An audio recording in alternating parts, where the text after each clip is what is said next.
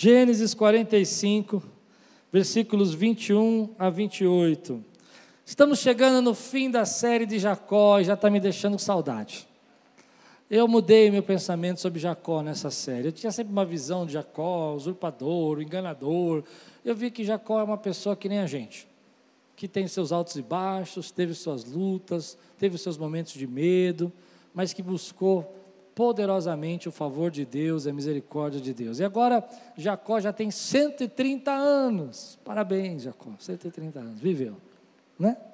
Coisa linda. E aí, você lembra que semana passada teve uma grande fome, grandes problemas.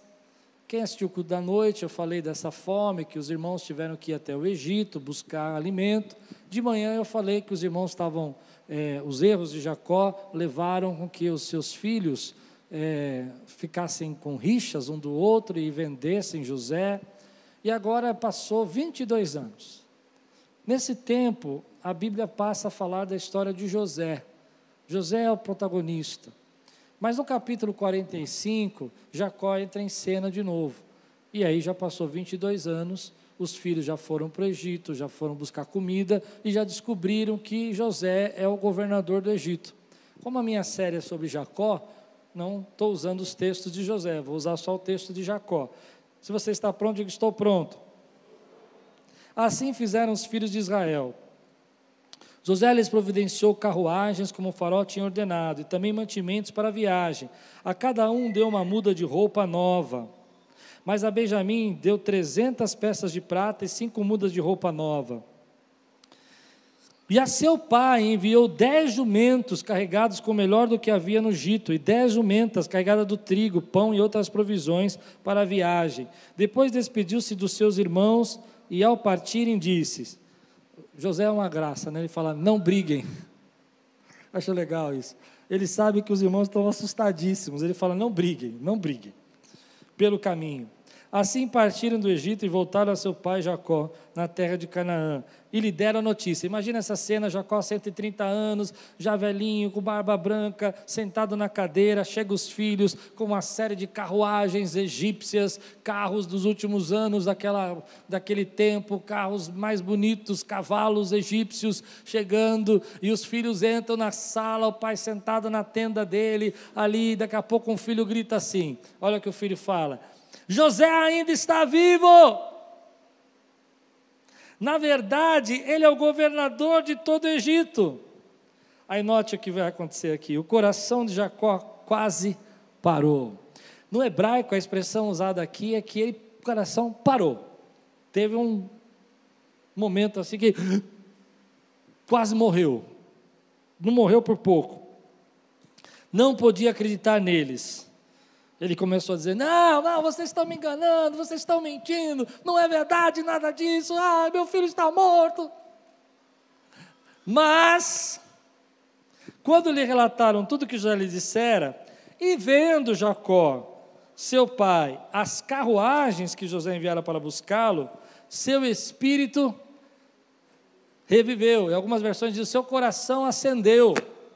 Israel disse: Basta meu filho José ainda está vivo, irei vê-lo antes que eu morra. Essa é uma história linda, vamos orar? Senhor, fala conosco nessa manhã, traz a tua palavra ao nosso coração. Que venha agora, Senhor, um momento de, de fortalecimento, de esperança para a nossa vida. Em nome de Jesus. Amém.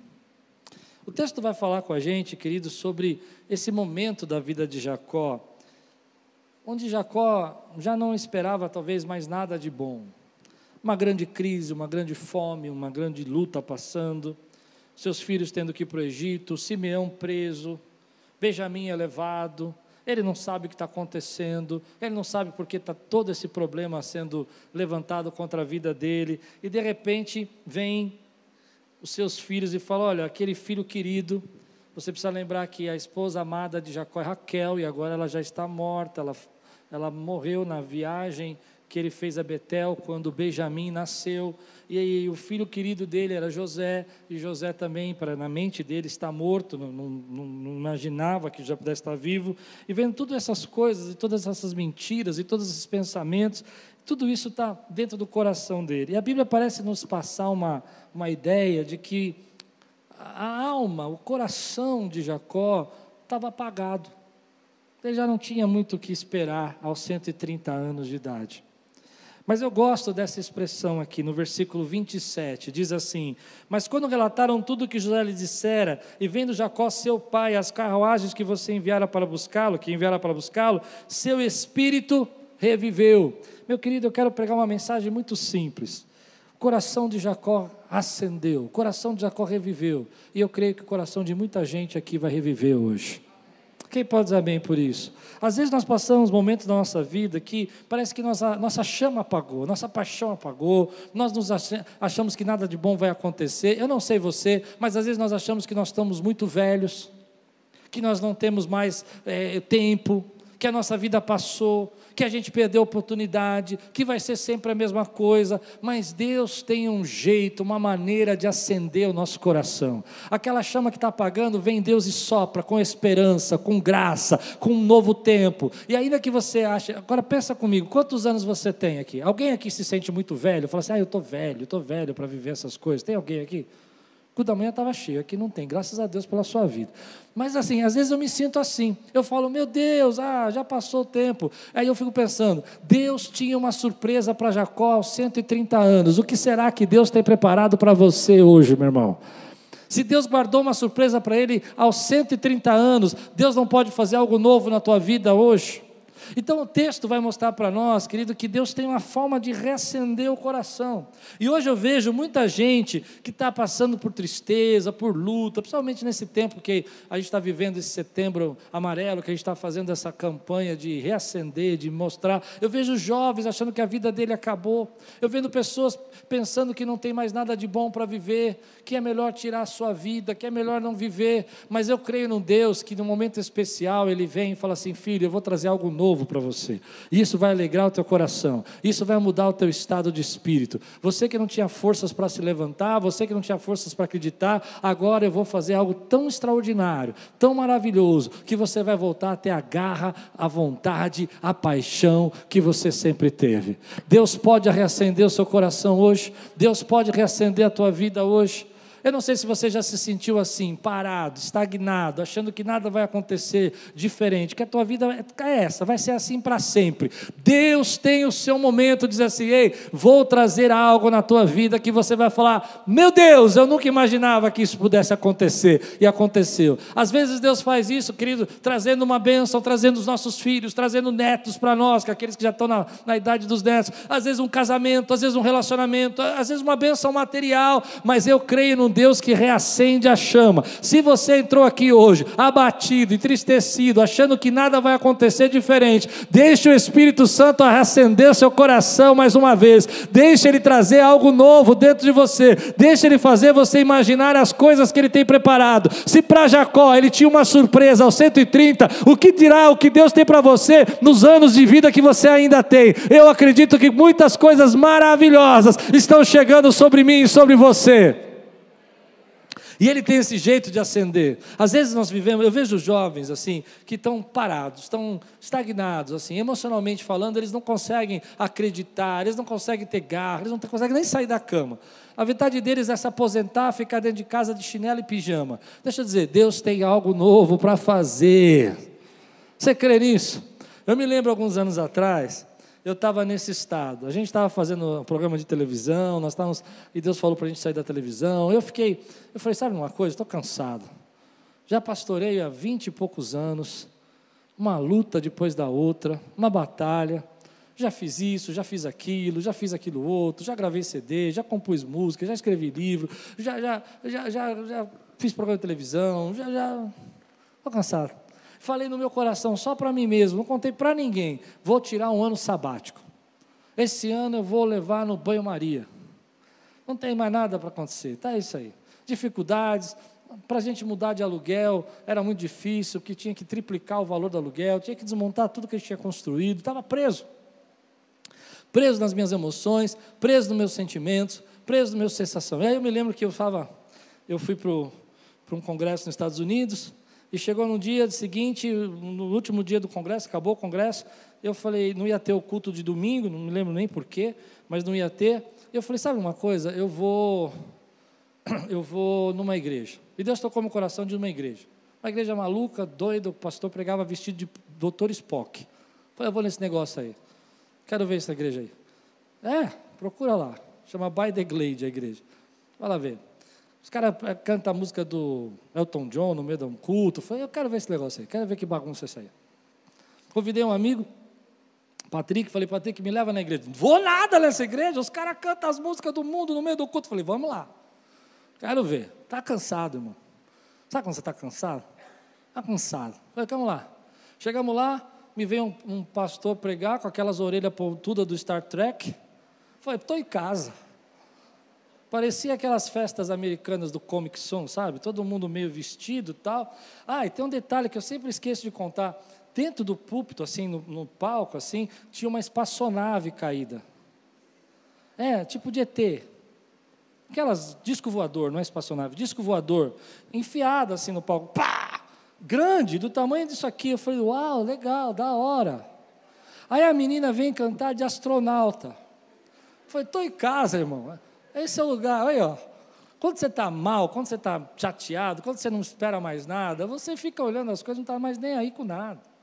Mas aí foi interessante, olha que coisa engraçada. Ela começou a cantar uma música do mundo lá, não sei, acho que era Tom John, eu não lembro lá. E ela fazia assim aqueles passos como se ela estivesse voando na lua. Eu falei, uau, que da hora, meu. O que será que ela tomou para fazer esse culto? Deixa eu parar aqui. Aí, o Espírito Santo fala assim para mim: espia a terra. Eu vou espiar a terra? Que espiar a terra? Cheio. Falei, vou olhar, vou olhar a estrutura. Comecei a olhar. A igreja tinha 500 lugares embaixo, contei as cadeiras, 500 cadeiras. Olhei para cima, fiz uma contagem assim por aproximação, mais uns mil lugares. Em cima, numa arquibancada que subia por baixo. Quem está entendendo o que eu estou falando? Em cima tinha uma arquibancada, tinha dois corredores que passavam por baixo, do lado tinha o berçário, do outro lado.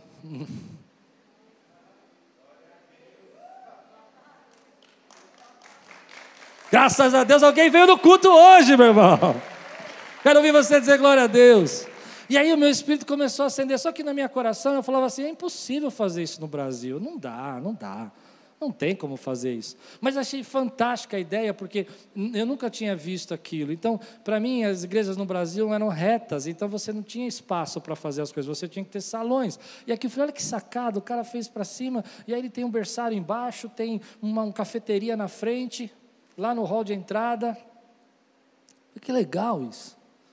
Passa um mês, eu chego aqui no Brasil, um irmão liga para mim e fala assim: Pastor, o prédio lá está desalugando está desalugado para do lado. Você não quer lá ver? Foi quero não. Estou no meu ano sabático, guarda isso. Eu vou usar isso na pregação. Quero não. Aí o irmão, pastor, vamos lá ver, sem compromisso, o proprietário quer que você conheça. Eu não quero não. Quanto que é? Na época era 36 mil reais. Eu falei, não, você está maluco? Não, muito dinheiro, não tem nada. Aí me perguntaram de novo, pastor, vai lá pelo menos ver. E eu disse: não, eu não quero mais ficar preocupado com pagar conta, pagar aluguel. Chega. Mas a gente tem que ser sensível ao Espírito, não tem? E aí eu falei, bom, lembrei daquilo que Deus tinha me falado. Peguei um guardanapo, fiz o desenho da igreja, falei, se der para fazer essa igreja lá no prédio do lado, eu vou lá ver. Pede a planta primeiro, antes de eu ir ver veio a planta, fizeram o desenho, fizeram o projeto, dava para fazer a igreja que eu tinha visto. Eu falei, opa, opa. E Deus começou a reacender a chama do meu coração. Deus nessa manhã vai reacender a chama do teu coração. Ele tem surpresas para você.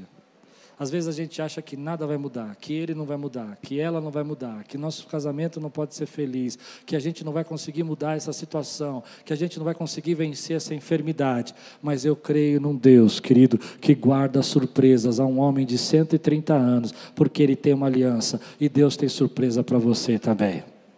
Agora, o que acontece aqui no texto é que quando você olha para esse texto, vem algo no meu coração. O que, que você faz quando você tem uma segunda chance? O que, que você faz quando Deus te apresenta essa nova, essa nova oportunidade? Eu, eu, me, eu, eu, fico feliz com a vida de Jacó, porque eu me coloco justamente nessa situação que eu estava contando. Olha, o prédio está desalugado, vai lá ver. Não, não vou não. Olha, o aluguel é 36. Ixi, que é isso? 36 não dá nem para pensar. É assim que a gente reage às segundas chances de Deus, é assim que a gente reage à oportunidade. A gente coloca na nossa cabeça que é tão impossível, mas tão impossível, que a gente não aceita a oportunidade que Deus está dando. E é interessante que Jacó, ele, ele vai olhar e vai falar assim: eu vou para lá.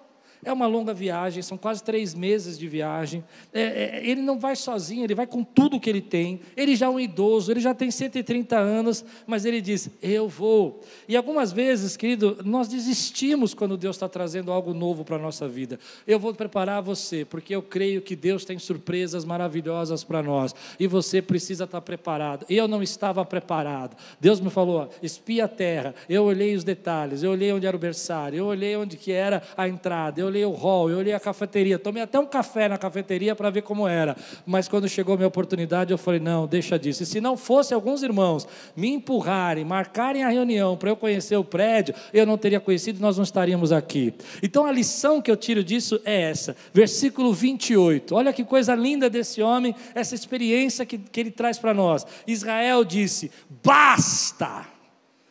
Meu filho José ainda está vivo, irei vê-lo antes que eu morra. Olha, eu preciso que você entenda essa frase. Há pouco tempo atrás nós estudamos que Jacó estava triste e ele não queria ser consolado porque o filho José estava morto. Ele viveu um luto de 22 anos, 22 anos triste pela perda do seu filho. Agora ele está dizendo basta. O que, que você precisa dizer basta hoje? O que, que você precisa dizer? Ei, essa é a oportunidade, esse é o dia que o Senhor fez, nele me alegrarei. Eu não tenho tudo, eu não, sou, eu não estou com a minha vida no momento de mar de rosa mas basta, eu não vou deixar isso me puxar, eu não vou ficar parado, eu ainda tenho história, eu ainda tenho coisas a realizar, ainda tenho sonhos a conquistar, basta. Às vezes a gente precisa acordar e falar assim: chega, basta. Você conhece gente que fica se alimentando da sua própria dor?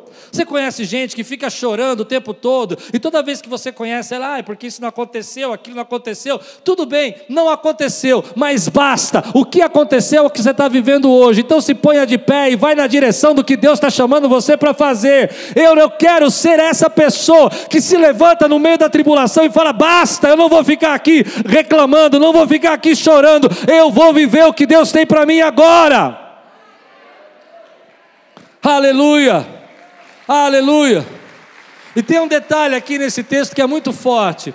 É que Jacó, algumas pessoas falam assim: Jacó foi para o Egito porque a fome estava apertando, então ele tinha que ir, senão ele ia morrer. Mas você viu o texto: José mandou dez jumentos, mais dez jumentas com mantimento. Ele tinha tempo, ele podia falar: vou ficar aqui mais um ano, aqui é minha casinha, aqui eu sei o que é, aqui é minha terrinha, eu nasci aqui, eu vou morrer aqui.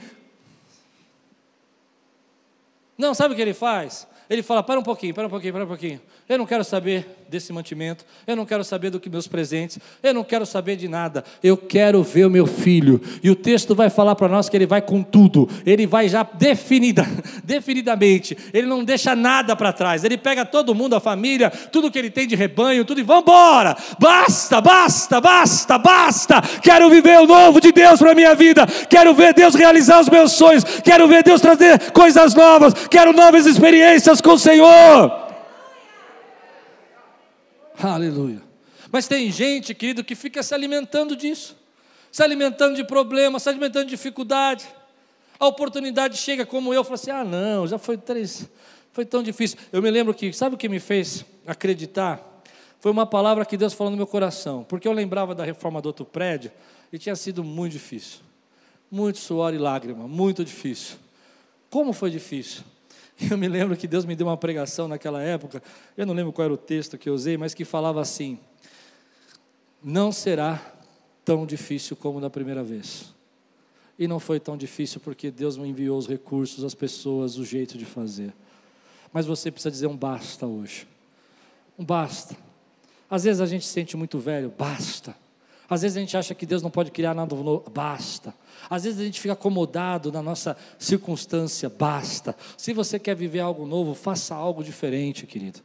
Não fique vivendo das suas lágrimas, das suas dores. Eu não estou dizendo que a vida vai ser fácil.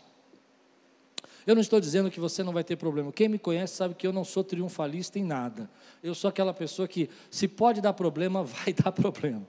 Eu penso assim, essa é a minha mentalidade. Se pode dar problema, vai dar problema. Mas eu quero dizer para você, eu dou um basta para a tristeza. Tem um sol raiando lá fora. Ah, eu estou sem dinheiro. Tudo bem, você tem um lugar para sentar, você tem uma grama verde, você pode olhar para o céu. Você, quanto tempo faz que você não deita numa grama? Quanto tempo faz que você não olha para o céu e fala, obrigado, Jesus, estou vivo, estou respirando, estou aqui. O Senhor é Deus da minha vida, o Senhor é o Deus que me abençoa. Um basta hoje. Ninguém pode dar esse basta por você. Não importa os presentes, não importa que, como as pessoas falem, ninguém tira você da sua cadeira se você não quiser sair. Vou repetir: ninguém tira você da sua posição se você não quiser. Se você falar que vai ficar aí, ninguém te tira. Não importa, mas se uma indignação subir na sua vida, se você olhar para a tua vida e falar assim: chega, eu vou viver. Tem a fase do luto, tem a fase da tristeza, mas eu vou viver o que Deus planejou para a minha vida. Quem pode dizer amém? Enquanto eu estiver vivo, eu vou fazer isso para a glória do Senhor. Enquanto eu estiver vivo, eu vou crer que Deus tem algo novo para fazer na tua vida. Não tinha visto vocês. Aleluia. Você crê nisso? Quantas vezes a gente fica preso, querido? Eu conheço pessoas hoje com 40 anos de idade que falam para mim: ah, nada vai acontecer. Ah, minha vida foi sempre assim e vai continuar sendo assim. Eu não acredito nisso. Eu acredito num Deus que tem surpresas para mim. E eu estou esperando uma surpresa nesse tempo. Um milagre. Uma benção. Você crê que Deus pode fazer isso na sua vida? O que você precisa dar um basta na tua vida? O que você precisa se levantar? Olha o que o texto fala aqui. Ele diz: Irei vê-lo antes que eu morra. O que, que você precisa fazer ainda nesse tempo? O que, que você precisa realizar? Eu estou numa fase, sabe, bem simples. Talvez o que você precisa aqui é curtir sua casa, sua família. Você precisa fazer isso. Curtir sua esposa, curtir seu marido, realizar o teu sonho. Tem tanto sonho aqui, tem tanto plano aqui. Mas eu fico pensando que às vezes não é tão fácil. Comigo não foi. Quando a segunda chance chegou, um tempo novo chegou, um momento de oportunidade, uma reviravolta, eu praticamente quase perdi se não fosse a misericórdia do Senhor. E hoje eu olho para isso e falo, Deus, como o Senhor é maravilhoso, como o Senhor é bondoso. Apesar de toda a pandemia que passamos, o Senhor sustentou essa casa. Nessa, nessa manhã, tem gente que precisa dar um basta. Fala, chega, eu vou me alegrar, eu vou ser feliz, eu vou viver o pouco com muito para a glória do Senhor eu vou comer meu arroz e feijão como se eu estivesse comendo um restaurante mais chique do mundo.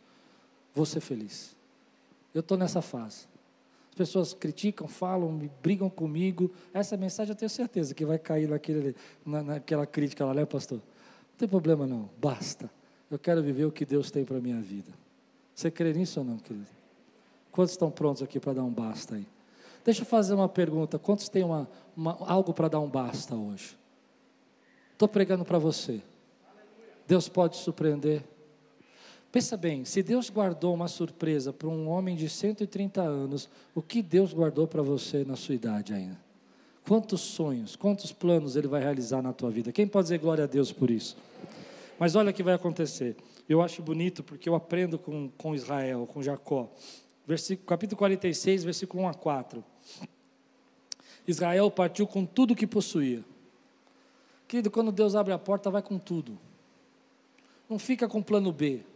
Não fica, não vou deixar aqui um rebanho aqui, vamos ver como é que vai ser. Se a gente não gostar, a gente volta. E chegou a Berseba e ofereceu sacrifícios ao Deus de Isaac, seu pai. Deus falou a Israel em visões de noite. Olha que lindo. E disse: Jacó, Jacó. Ele respondeu: Eis-me aqui. Então disse: Eu sou Deus, o Deus do seu pai.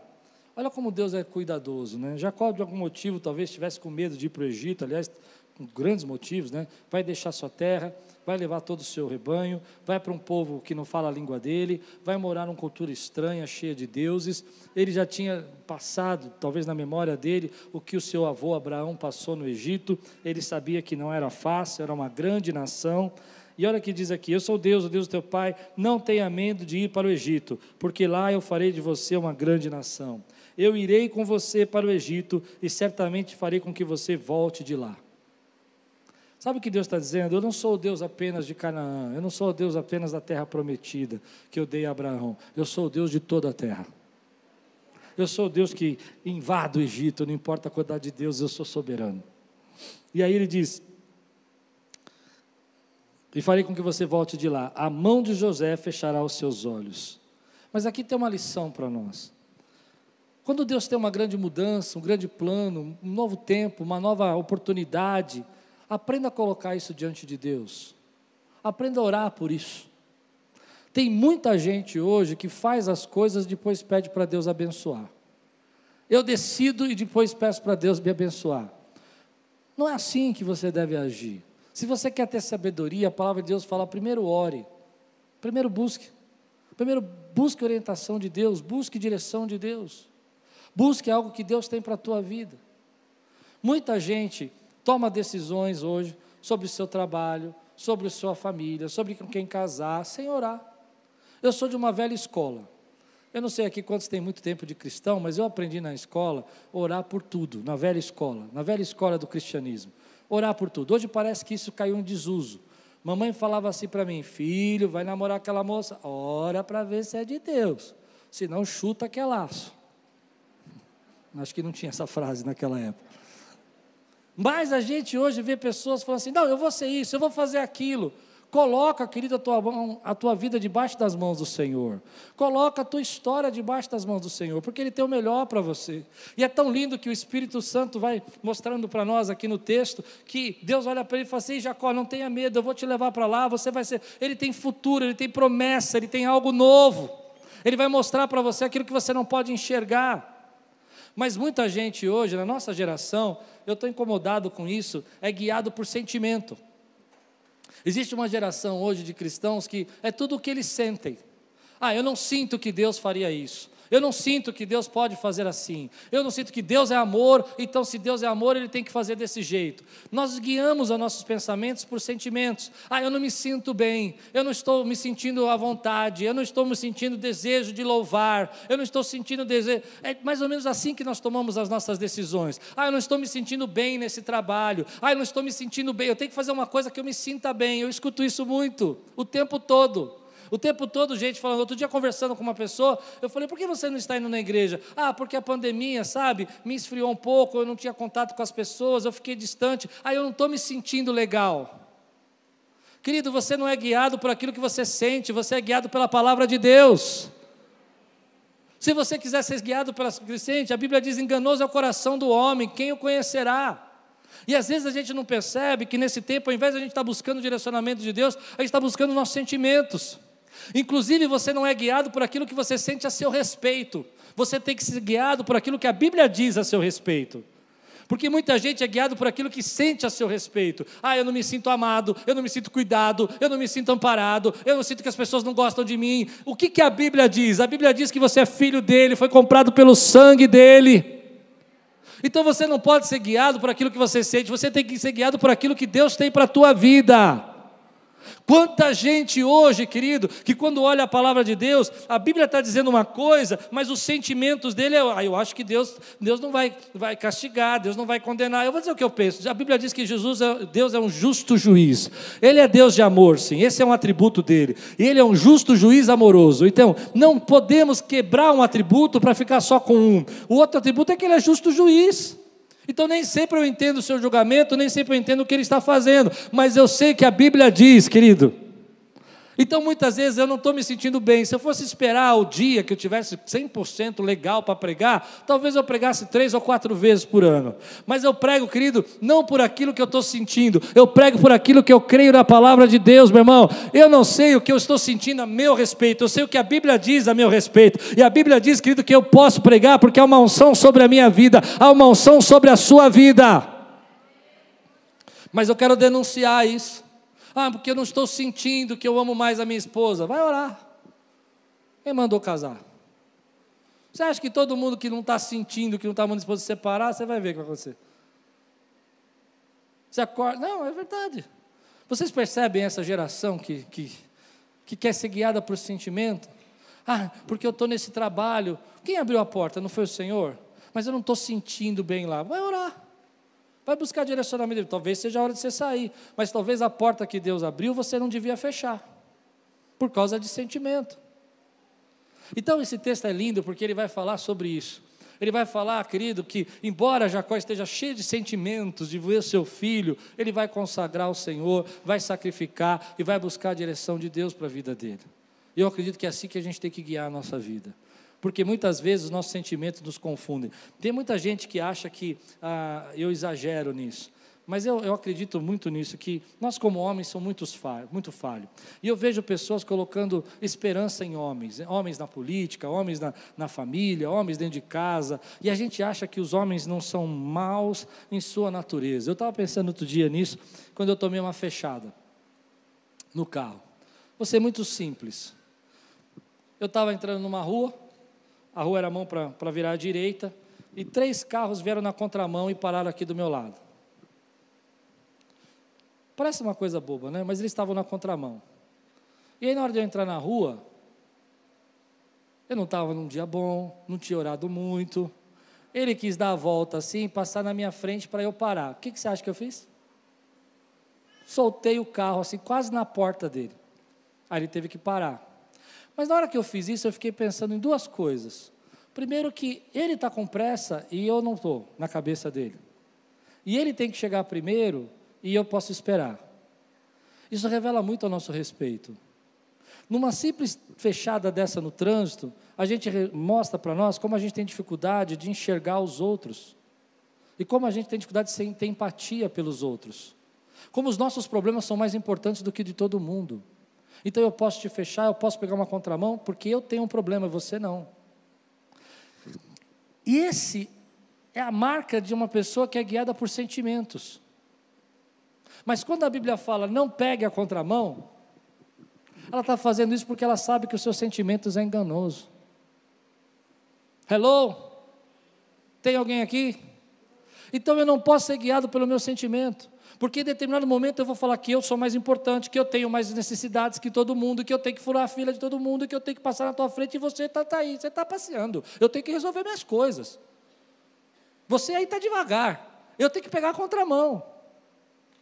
Uma simples atitude dessa mostra como os nossos sentimentos são enganosos. Então, querido, não seja guiado pelos seus sentimentos, seja guiado pela palavra de Deus. E, inclusive, não seja guiado por aquilo que você pensa a seu respeito, porque às vezes o que você sente a seu respeito é a pior coisa do mundo. Estou pregando para alguém aqui. Às vezes você fica olhando e fala assim: não, eu não consigo, eu não eu não sei, eu não dou certo para nada, eu não faço nada direito. Isso é o sentimento que você tem a seu respeito. Mas quando você vai orar, Deus vai falar para você: ei, eu vou te levar, eu vou te trazer, vou fazer você prosperar lá, vou cuidar, e o teu filho José vai preparar a tua partida. Eu tenho o teu futuro, eu tenho promessa para você e eu sei o que eu vou fazer na tua vida. Não seja guiado pelos sentimentos, seja guiado pela minha palavra. Hoje eu quero quebrar isso na minha vida e na sua vida. Eu não sei o que você está sentindo a seu respeito, eu não sei o que você está sentindo a respeito do mundo. O importante é o que Deus fala a seu respeito, o importante é o que Deus fala na Sua palavra sobre nós. Ele diz que nós somos o povo dele, ele diz que nós somos guardados por ele, ele diz que nós somos a nação dele, ele diz que ele habita no meio dos nossos louvores. Ele disse que nunca nos deixaria, nunca nos abandonaria. Ele disse que Ele é o nosso bom pastor que dá a vida pelas ovelhas. Ele diz que você é precioso e você tem valor, um valor tão grande que Ele deu o filho dele para morrer naquela cruz por você e por mim. Você recebe essa palavra na tua vida, querido?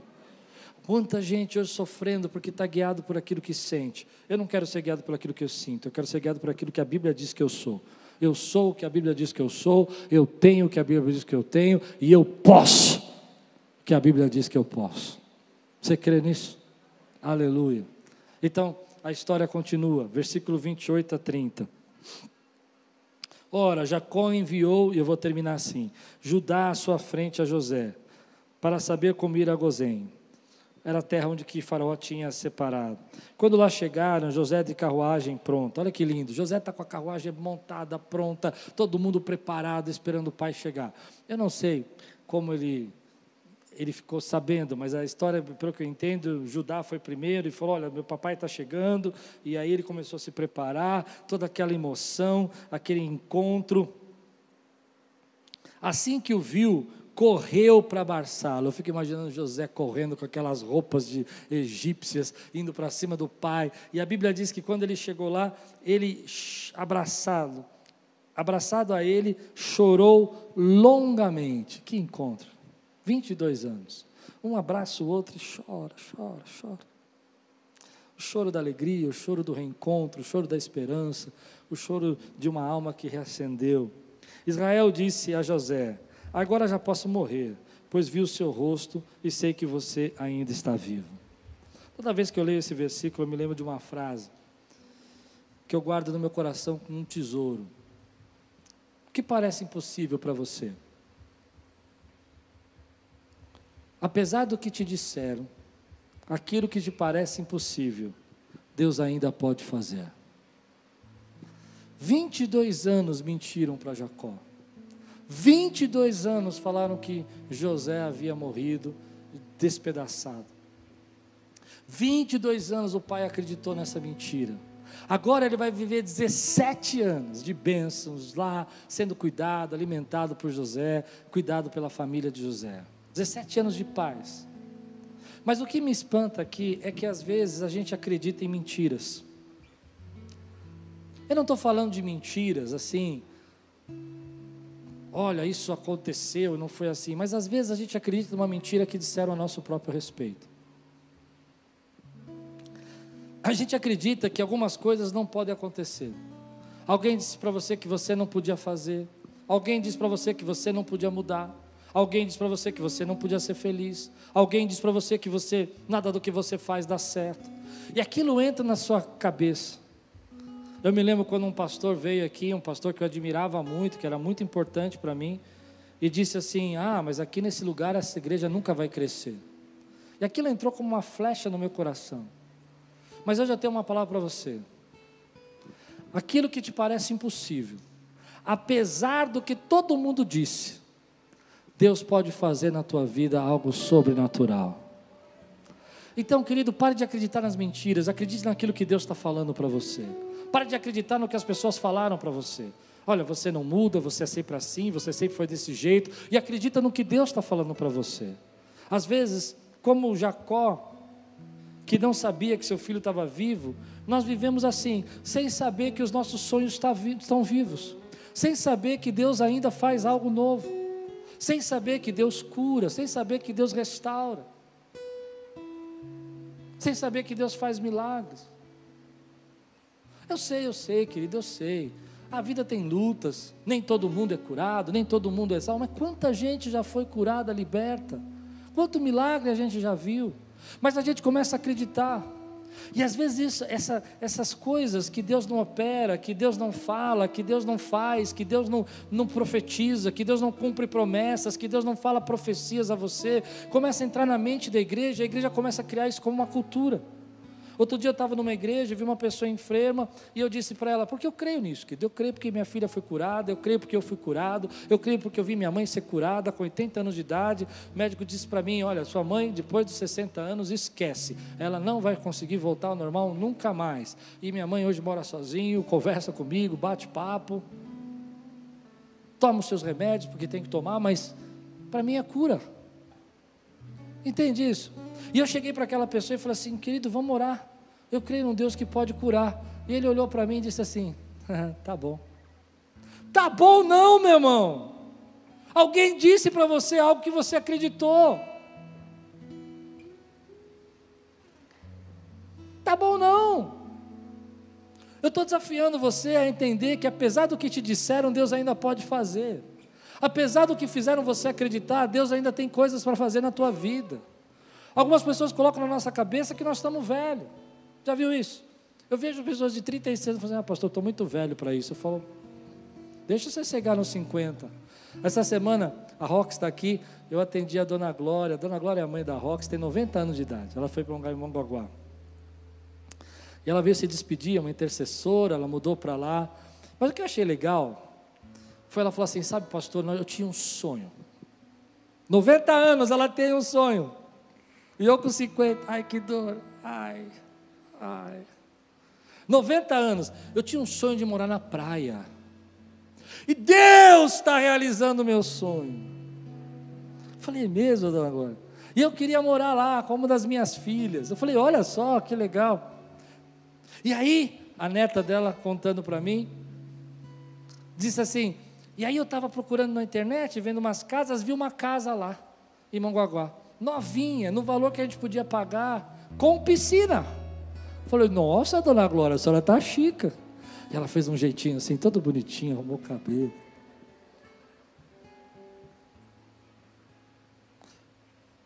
Eu acho que Deus estava falando comigo aquele dia. Eu acho que Deus estava dizendo: olha, eu estou realizando o sonho da Dona Glória aos 90 anos. Você não sabe o que eu preparei para você, apesar do que te disseram. E sábado ela foi para lá? Já está lá? E eu fico feliz. Que aí a, a neta disse que quando foi para lá ver a casa, porque ela ficou desconfiada, o marido falou assim: Não, vamos lá ver se a casa é real, se não é golpe. Chegou lá, a casa era novinha. Porque Deus realizou o sonho da dona Glória aos 90 anos. E ela falou uma coisa legal para mim. Ela falou assim: Eu quero viver até os 100 anos. Eu falei: Aleluia. Glória a Deus. Né? Eu andando, falando, pensando, eu quero viver até os 100 anos. Eu falei, é isso aí, pai. Nós precisamos dar um basta. Nós precisamos acreditar que Deus tem coisas novas. Nós precisamos pensar que Deus tem sonhos para pessoas de 90 anos. O que se dirá para você e para mim? Tem luta sim, irmão tem batalha. Jacó estava no meio de um processo. Aliás, deixa eu dizer isso para você. O que levou Jacó a encontrar José não foi um tempo bom, foi um tempo de dificuldade. E talvez o que vai fazer você encontrar os teus planos, os teus objetivos, não vai ser um tempo bom, vai ser um momento de luta. Que você vai ser empurrado, jogado na direção do que Deus tem. Se não tivesse tido a fome, os filhos de Jacó não teriam ido para o Egito. Se não tivesse ido para o Egito, não teriam encontrado José. Se não tivesse encontrado José, o pai nunca sabia que ele estava vivo carruagens não iam vir buscar. Então, talvez esse problema que você está enfrentando é só um jeito de trazer uma surpresa para você que você nunca imaginou. Você crê? Então, deixa eu dizer uma coisa para você, querido.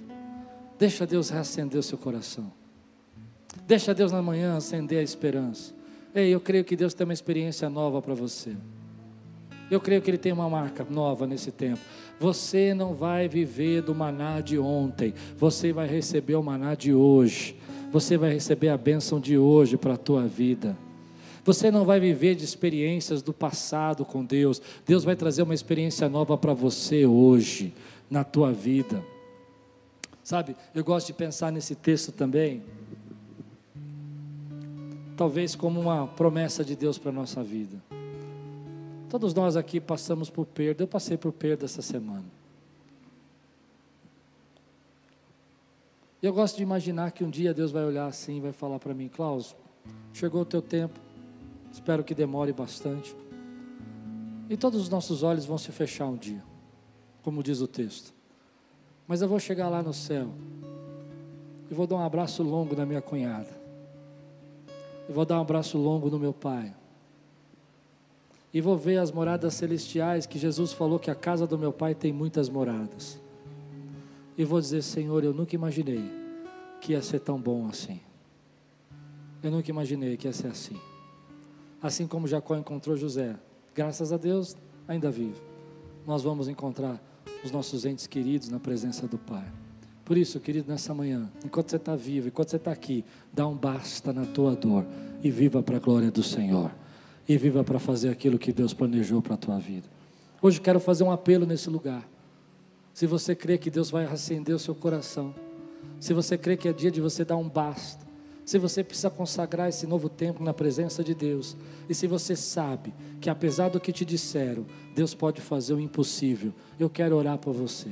E quero que você deixe aqui tua angústia, tua tristeza, tua preocupação, tua ansiedade. E filha, vou, e diga, eu vou viver, basta. Eu vou curtir esse sol que está aí. Eu vou curtir a grama lá do parque perto de casa. Eu vou tomar um sorvete de picolé, não importa. Mas eu vou tomar aquele sorvete como se fosse o maior sorvete do mundo. Porque eu vou declarar isso na presença do Senhor. Enquanto eu viver, eu vou me alegrar. Enquanto eu viver, eu vou viver para a glória do Senhor. Se Deus está falando com você e você precisa dar esse basta, fica de pé no teu lugar. Só aqueles que aceitam esse apelo aqui, que vão dar um basta. Não, se você não está aceitando apelo, senta, fica tranquilo, a gente só vai orar.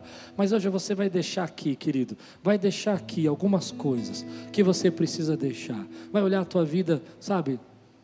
Como diz aquela música, o maior pintor do mundo. O maior pintor do mundo. Tá pintando a minha história ela não tinha cor. A cruz foi o pincel do autor. Quantos creem que ele está pintando a tua história? Está pintando a minha história. E assinou a obra que sou eu. Está escrito. Quantos estão dando um basta hoje em alguma coisa? Você sabe o que você está dando um basta? Sabe, talvez você tenha que dar um basta e dizer assim: eu não vou ficar tão nervoso por coisa tão pequena. Eu não vou ficar tão estressado por problemas que eu sei que eu posso vencer amanhã. Eu não vou ficar brigando por coisa que vai resolver sozinho. Você vai dar um basta. Amém? Três, três coisas que eu, que eu tirei de lição para terminar aqui, rapidinho. Ó, três coisas para você que aceitou esse apelo. Primeiro, gosto de pensar. Eu gosto de pensar nisso. Talvez eu seja muito otimista, mas eu gosto de pensar nisso. Deus tem surpresas desse tipo para nós. Quantos creem nisso? Se Ele guardou essa surpresa para um homem de 130 anos, Ele guardou algo para você também. Esse é o nosso Deus. Eu gosto de pensar, querido, que Deus tem algo para fazer diferente, que eu nunca vi, que eu nunca imaginei que eu ia ver na minha vida.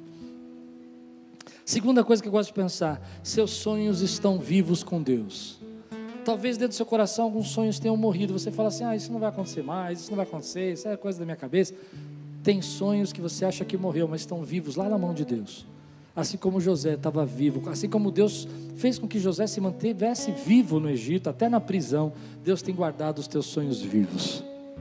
E a última lição que eu tiro: você está assustado com os problemas, está preocupado com as dificuldades, mas lembra que foram os problemas que fizeram Jacó viver esse milagre.